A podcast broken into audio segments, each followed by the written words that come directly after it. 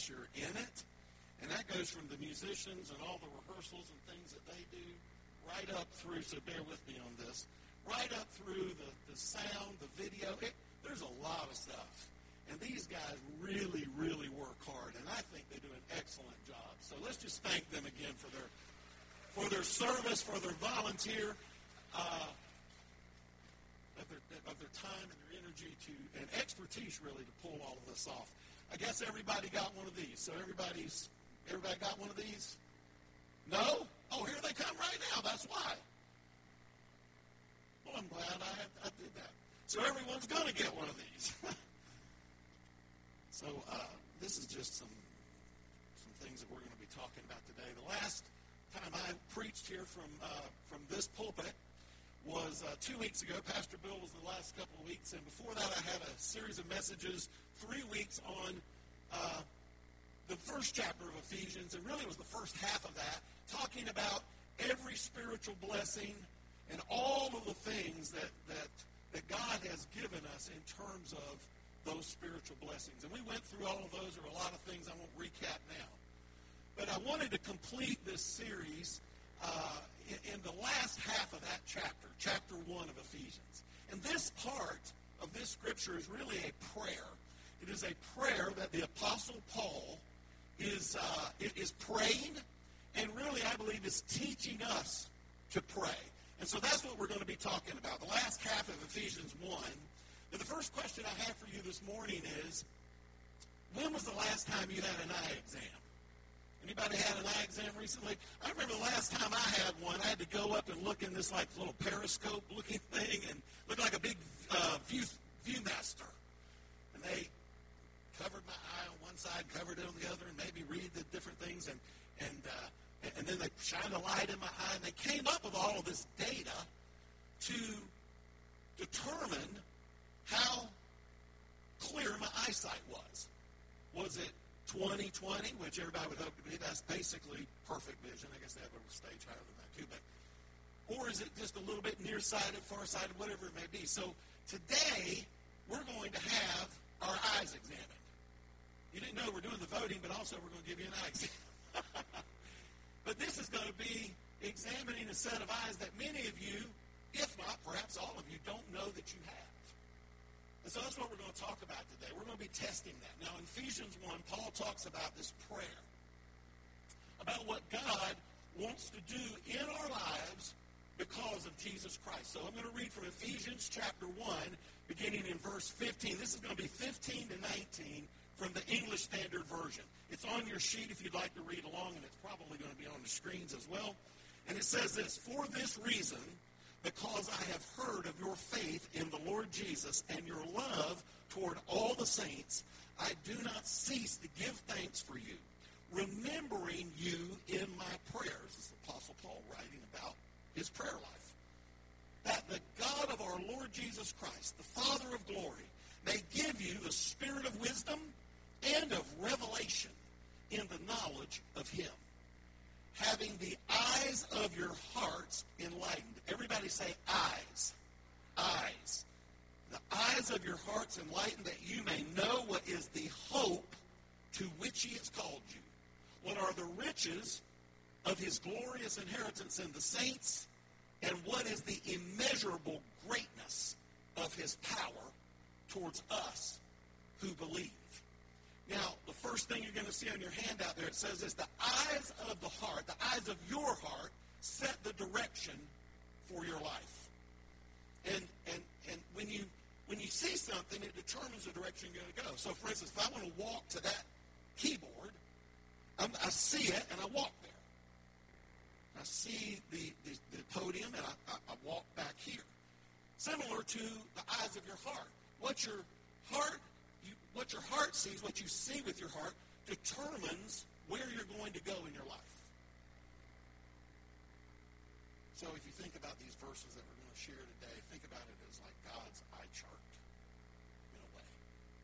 And, and if you think about it that way, wouldn't you be wouldn't it be great like if you went to those eye exams and when you went and had an eye exam that as you're actually reading that your vision is getting better?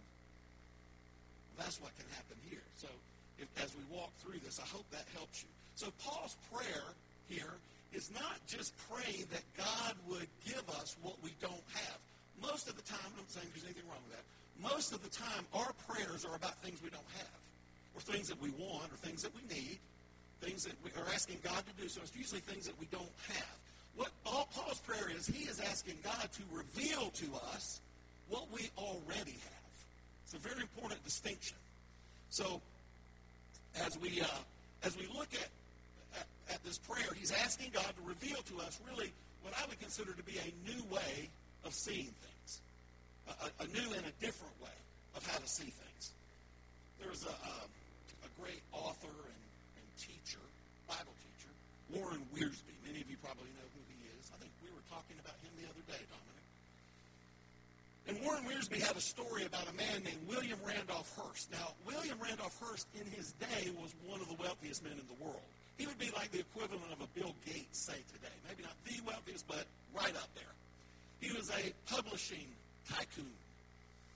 And one of his passions was art, collecting art. And he referred to it as he has treasures of art, art treasures. And he wanted to acquire other things. So there were certain things that he had identified, certain art treasures that he had identified that he wanted to acquire. And so he had uh, retained the services of an art expert and made him his representative to send him out to find these. So this man went out on an international search to find these art treasures for William Randolph Hearst. And after several months of exhaustive searching and looking for these things, he came back. He met with uh, William Randolph Hearst, and he came to him and he said, Mr. Hearst, I have good news. I found the art treasures that you wanted me to find. And he says, Great.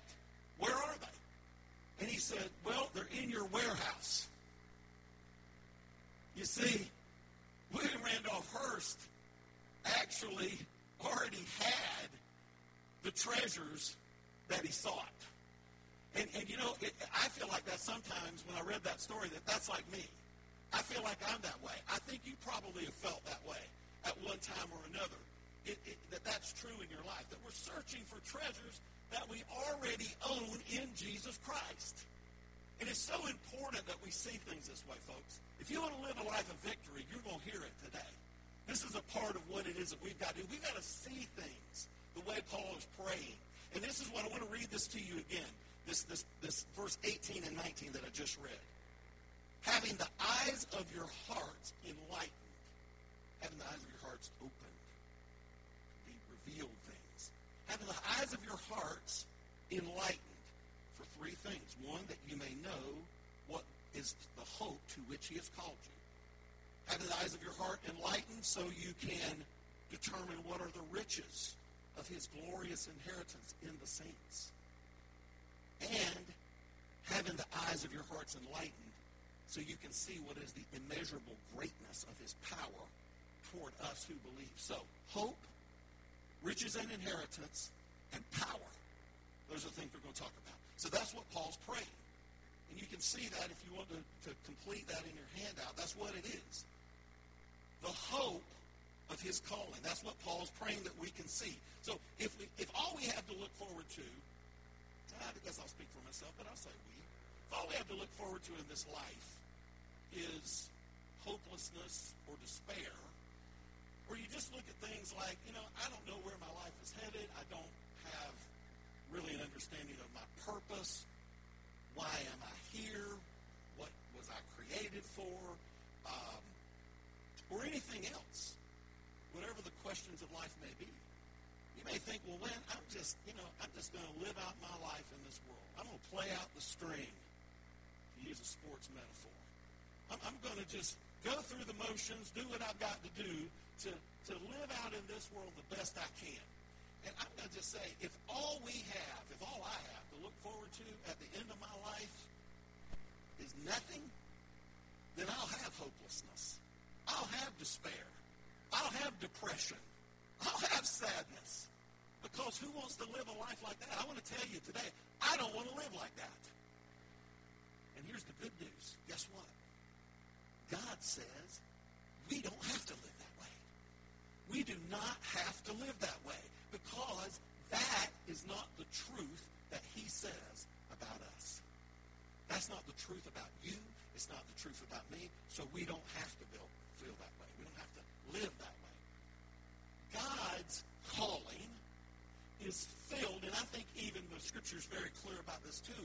It is overflowing with hope. But can he see it? Sometimes people say, well, I don't know. I can't, I can't see that in my life. Well, listen up today. Listen up. What is the hope of his calling? Okay, I'm going to give you a few things. You are called to salvation in the person of Jesus Christ. You're called to that. You are called to have close fellowship with Jesus. Not some distant thing, not just to show up on Sunday. You're, you're, you are called to have that close fellowship. You're also called to lay down your worries and your burdens at the feet of Jesus. Cast all your care upon him because he cares for you. We're called to that. We're also called to live out our gifts and abilities that he has given us. You know the scripture says that each of us, not some of us, each of us has been given unique gifts and abilities. We're called to live out those gifts and abilities, the things he's put in our lives. And we are called to live an abundant and a purposeful and a meaningful life here on earth. We're called to that. And here's the good one. Uh, those are all good. Here's a big one. We are called to spend an eternity in the presence of our Lord and Savior, Jesus Christ. We are called to spend an eternity in the presence of the Almighty God. We are called to be in heaven. That's our that's it. Now, if you listen to all those things I said, I could give you a bunch of others, but I'll just end it there. If you listen to those things, that's hope. All caps, bold, underlined, triple exclamation points. That's hope. That's what those things are. And that is the hope that each of us has in Christ. In Christ. So you say, well, how does hope occur in my life, Pastor Billy? Make this like something that I can understand or that applies to me. Well, hope happens when you and I trust in the promises God has for our life. That's when hope, that's when hope occurs. That's when it starts. So I, I would ask this question, and I guess this is a more of a rhetorical question, but how do I, how do we, how do you cultivate this 2020 vision of the heart? This 2020, we want to have clear vision of the heart, as Paul is writing. How do we do that when it comes to this question of hope? So I'd ask you this question, just to think about. You don't have to answer. But how does God work his hope into your everyday life? How does he weave that in to the fabric of your life? How does he do that? Well, the scripture is very clear about this. And I'm going to tell you what it is, but I'm also going to tell you you may not like the answer. I hope you do, but and maybe some will and maybe some won't. Don't know. But this is the truth of what God's Word is saying. The way God sends hope into our everyday lives, maybe say one of the ways, but the way he does it is he sends problems. How many have problems? There's a few of you that didn't raise your hand. Would you please see me after church so you can explain to me how you're living? Because I got problems. I'll raise both hands. We got problems, okay? So those problems are sent into our life. Look, it's not me saying this, by the way. Let's look at Romans. It's on your sheet. Romans 5, 3, and 4. This is the New Century Version. Every version of this says essentially the same thing. It does, not essentially, it says exactly the same thing with different. Here's what this says. We also have joy with our troubles because we know that these troubles produce patience. And patience produces character. And character produces character produces hope. Character produces hope. This verse reminds me that I can't really, as a Christ follower, can't really have an inner sense of hope unless I have an outward supply of problems. I wish it weren't that way, but it is. It'd be nice if it wasn't, but then again, that would introduce a whole other set of things I'm not going to go into today. problems are what, I think this is on your sheet too, problems are what remind me that this world is not all that there is.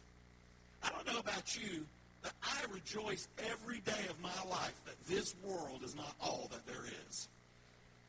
Because if it was, man, I'd be hopeless, despair, depression, no matter what I do. If this world is all there is, that, that, that doesn't work for me. It's problems that remind me that I can't rely on myself. That I can't do this effectively to have the kind of life I need to have on my own power. I can't do that. It's problems that remind me that I need to rely totally, completely, put my full faith, confidence, and trust in God. That's what problems remind me of. And guess what? You know, I mean, I wish, look, I wish I didn't have problems. I'm just like you do. I wish I didn't have them. I, I, if that was my preference, sure. I'll, I'll say that. But I'll tell you this. I love it. When I've faced a challenge or a storm, we sang about that, or a, a problem, an issue. And God, I patiently wait for God. I trust God. And he brings me through this on the other side. And I cannot tell you that the end result in that, for me, is not despair. The end result of that process, for me, is hope. And the next time,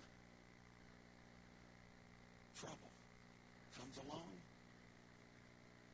I'm going to have patience. You know why? Because patience produces character. And character produces hope. That's the that's that's what Paul is writing in these in, in, in all of these scriptures. So I believe too that that's what God wants us to pray. He wants us to pray as Paul was praying. He wants us to pray that we can see not that because it's already there, whether you believe it or not, it's there. Overflowing hope in your life is there. What we need to pray as Christ followers is that God will open the eyes of our heart, enlighten the eyes of our heart, so that we can see this overflowing hope in our lives. A prayer that you need to pray. And I would encourage you, if you're feeling like you don't understand that or you don't have that hope, pray it every day until you do. Because you will. God will be true to his word. He'll enlighten the eyes of your heart. So, he wants us to see all of these things, but that's the, that's hope, the hope of his calling. The other thing that he wants us to see is what we've already talked about in this series a little bit, is that he wants you to see the, the inheritance that you have. And we covered that in the first three weeks. I won't go back over it, but simply that he wants us to see that we have an inheritance in the saints and we have an inheritance for the saints. It's, it's, you go back and listen to that if you want a reminder of that, but he wants us to be able to, to see that, to see that inheritance, to see the riches of a glorious inheritance. So, a question would be, how do I develop 2020 vision of the heart when it comes to seeing those riches? Seeing a glorious inheritance. And when you look at Paul's description of it, that's what it says. It's right there. We just read it. Description of a rich and glorious inheritance. Sometimes we have, I don't, well, I'm going to say me, but I think probably you too, because I don't think I'm unlike most people in a lot of ways. I, I, just there's times that I have a woe is me attitude. You ever had that? Everybody's like, no, I've never had that. That's only you, Pastor Billy. Sure. just where, you know, you're like, I, I feel like, you know, I'm comparing myself to others. God, why did they get that? Or why did that happen? I feel like I'm doing this or whatever it is. Just you, you can you can get into that. I'm not saying there's anything wrong with it. I'm saying that it just happens. You fall into that. Or maybe you feel like, well, my life is just not working out like I planned. Or it's not working out like I wanted to. Woe is me. Sometimes you can get that. I'm going to tell you, that, if you fall into that ever, that woe is me attitude, if you feel that tugging against you, it can be overcome. And it can be overcome like this by realizing how incredibly valuable you are to God. He is, he is looking at you, not me. He doesn't look at Pastor Bill or me or anyone else like, well, you're valuable to me, but I don't know about that guy. No. Every one of us, each and every one of you is unique, and you are valuable to him. That's the identity you have. You need to really believe that and understand that because it's the truth of his word. So Paul is saying here again, open our eyes to see all of this of how incredibly valuable that we are. He wants you to see the hope that he's given you. He wants you to see the riches of a glorious inheritance that's there for you.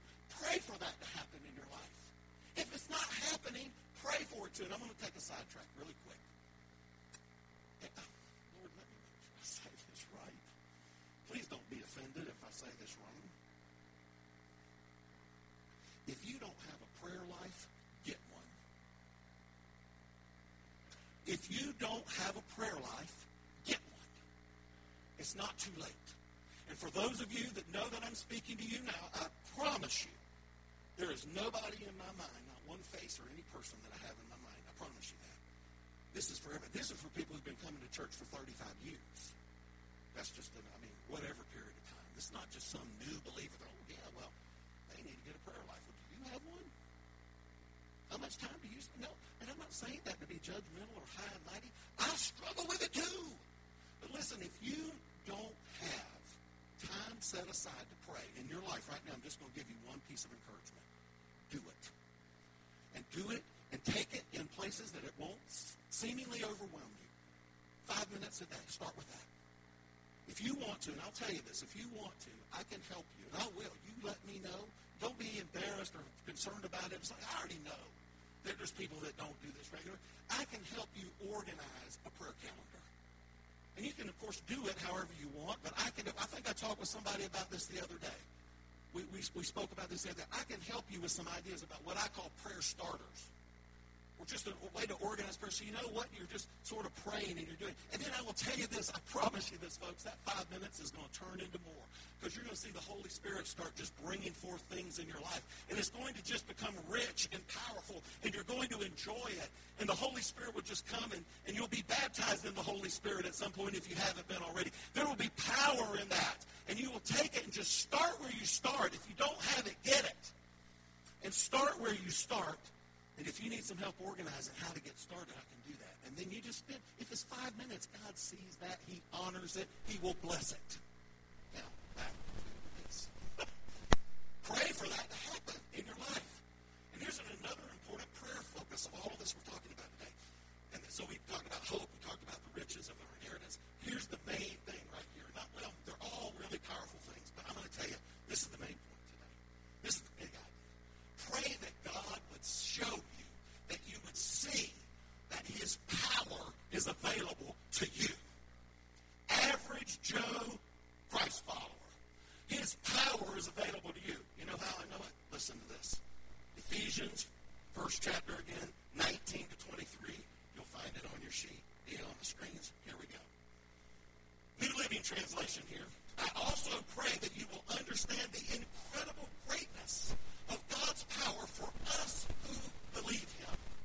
Now, I do want to just say something right here. That is not for unbelievers. You want the power of God to work in your life? You have to believe. You have to be a follower of Jesus. Don't expect to get all of this stuff if you don't now. And I don't say that to be anything other than the fact of the matter, because that's what it says. For us who believe him. Listen to this. I know some of you have heard this before. Listen to this. This is the same mighty power that raised Christ from the dead and seated him in the place of honor at God's right hand in the heavenly realms. This is the power that is available to you, folks. Not just me, not somebody. You. The same power that took Jesus from being dead. Like everybody that we know and that we've seen that's dead. And in three days, he was raised to life by the power of God. Then, if that wasn't enough, 40 days later, the power of God took him from standing on a mountain, rising up into the sky to the heavenly places to be seated at God's right hand. That's power too, by the way. Those two things. Eh, so that's what Paul is saying. Those are the, that same power. Verse 21. Now he is far above any ruler or authority or power or leader, and I love this, or, in case I didn't cover everything there, anything else. He's above it all. Not only in this world, but in the world to come. God has put all things, say all things, all things under the authority of Christ. And he has made him the head over all things for the benefit of the church. Do you know who the church is? Who's the church? Who's the church? We're the church. Not this building, not these not this beautiful ceiling and all these other things. That's not the church. That's a meeting place. We could pick this church up and walk right down the street and drop it in an elementary school or a theater somewhere, wherever it is, and it would still be the Church of Jesus Christ. It would still be First Assembly because we're the church. And Jesus, it is saying here, that has been made head over all of these things for the benefit of you and I as the church. And the church is his body. That's us. We're the body of Christ. And it is made full and complete by Christ, who fills all things everywhere with himself. And if that is... If, if, you don't want to take that and internalize that and read that over and over and over, you're going to miss something. That's the scripture that you should just make that a part, that internalize that. Read it again when you go home. It's right there on the paper. Read it a few times. Go back then a few minutes later, go back, read it again. Just start thinking about it. Take some time and think about what that says. Here Paul is praying that we would see, again, enlighten the eyes of our heart, he, that we would see, Scripture says, the incredible greatness of God's power for us who believe him. Now, Paul uses in the, in the Greek four power words. And I know Jakey's going to love this. Either that or he's going to give me a lesson on how I messed up at the end. Four words the, how to describe power in that passage I just read. One is dunamis. Okay, I've spoken about that here before. Dunamis is like a explosive power. It's a it's, it's a source of the word to how the word dynamite came about. Energia has the idea of working power, efficient power, energetic power, if you will. Kratos, which is a word for mighty. And Ischios, which I know I think I'm mispronouncing. I don't have that good Greek in the little thing where they listen, show you how to pronounce it. They do it in the Greek accent. I can't do it. But it's a forceful power, a mighty, just another word for power, a forceful power. Might and strength is what that word means. All of those words Paul is using in the passage I just read. Do you know why? Because Paul, the Apostle Paul, wrote that letter to the church at Ephesus under the inspiration of the Holy Spirit. That was God's actual words being spoken through him. All the reason that he put all of those words to describe power is because he did not want us to miss it. God didn't want us to mistake what he's talking about here. Oh, yeah, it's the power of God. It's the power of God. No, it's the same power that raised Jesus from the dead. It's the same power that allowed him to ascend to heaven to sit at the right hand of the Father. It's explosive power. It's dynamite power. It's mighty power. It's strength and power. It's, it's forceful. It's efficient. It's working. That's what all of those words mean. That's why he did it. So you say sometimes, well, you know what, Pastor Billy, I, I just don't feel powerful. I feel weak. Well, join the club. I'm with you. That's how we feel. I mean, it, you know what? Here's the reason we feel that way. I'm going to tell you. Because we are weak. That may be around the one. Oh, no, I'm not weak. I'm not weak. Yes, you are. You're weak, and it's okay. I'll tell you why in a second. We are weak.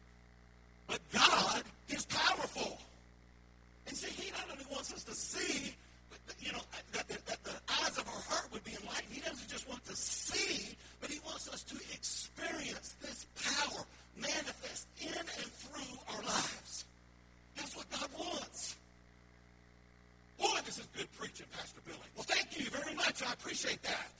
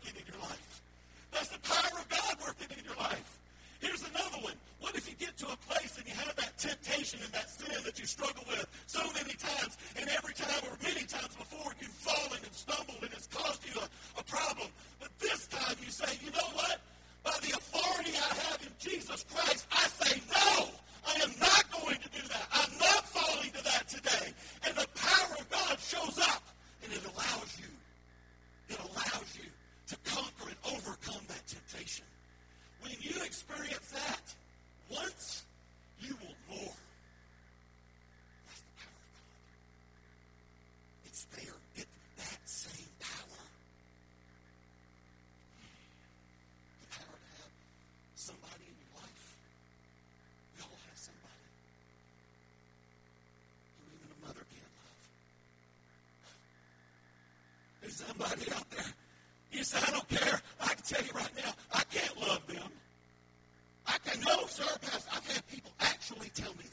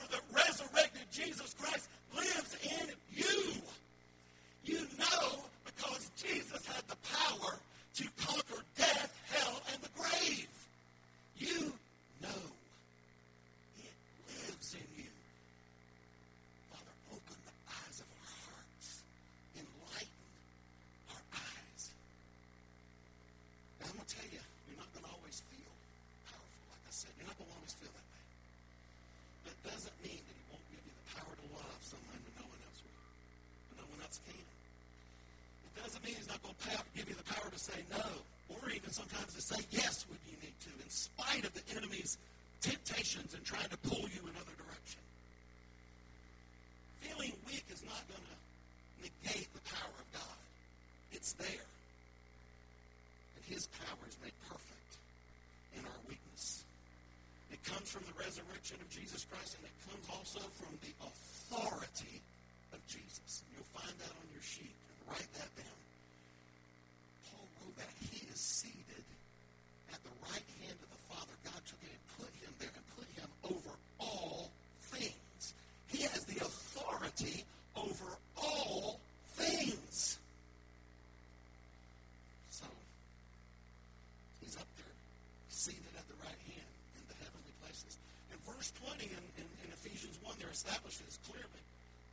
He's there. He's sitting there.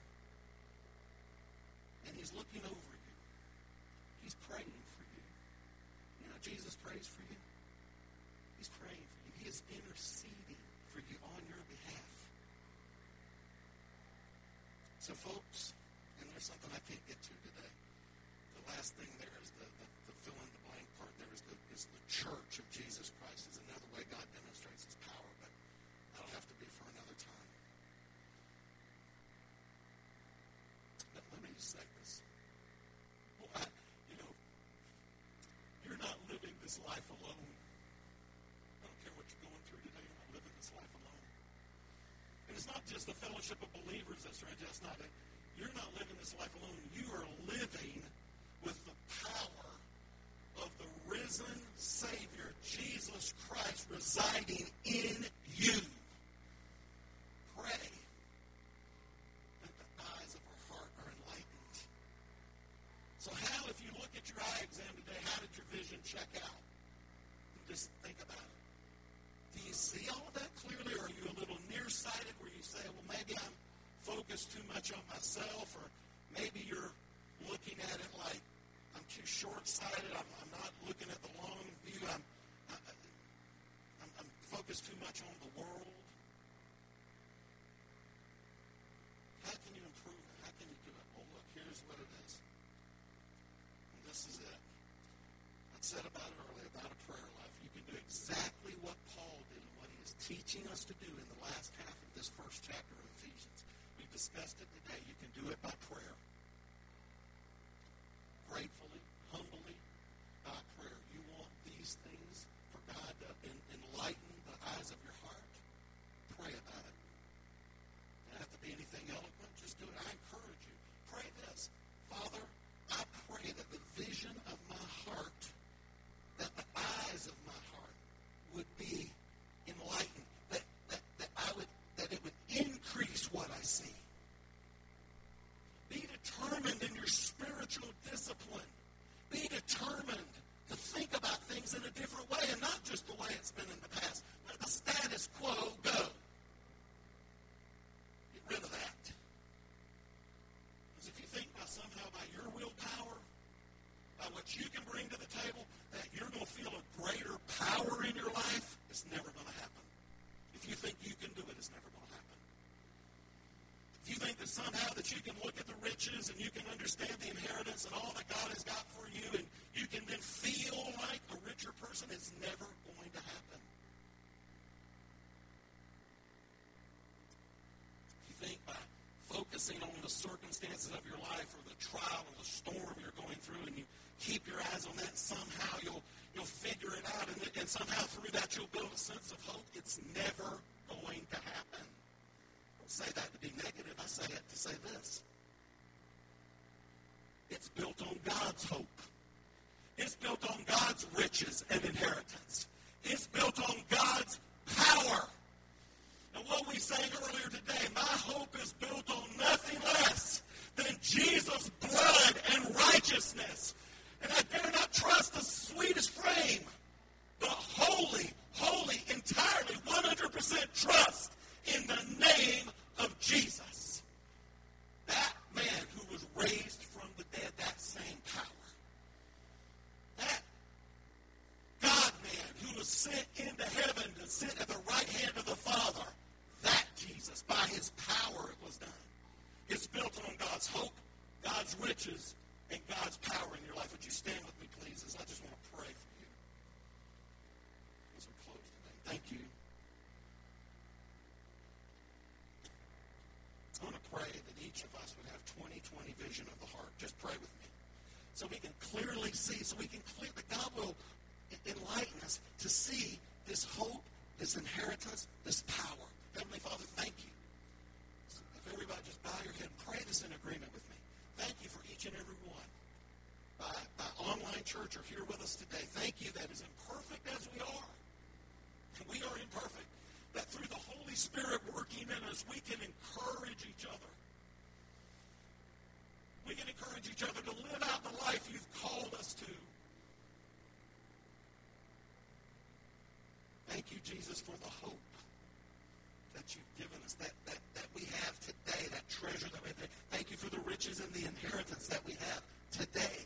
And thank you for the power that you have given us in Christ. The same power that raised your son, Jesus, from the dead. And sometimes we may not feel that way, Lord. We may not feel rich. We may not feel powerful. We may not feel hopeful. But right now we can decide that by faith we accept it to be true because your word says it's true. And Father, enlighten the eyes of our heart, each and every one. And I pray that in the name of Jesus.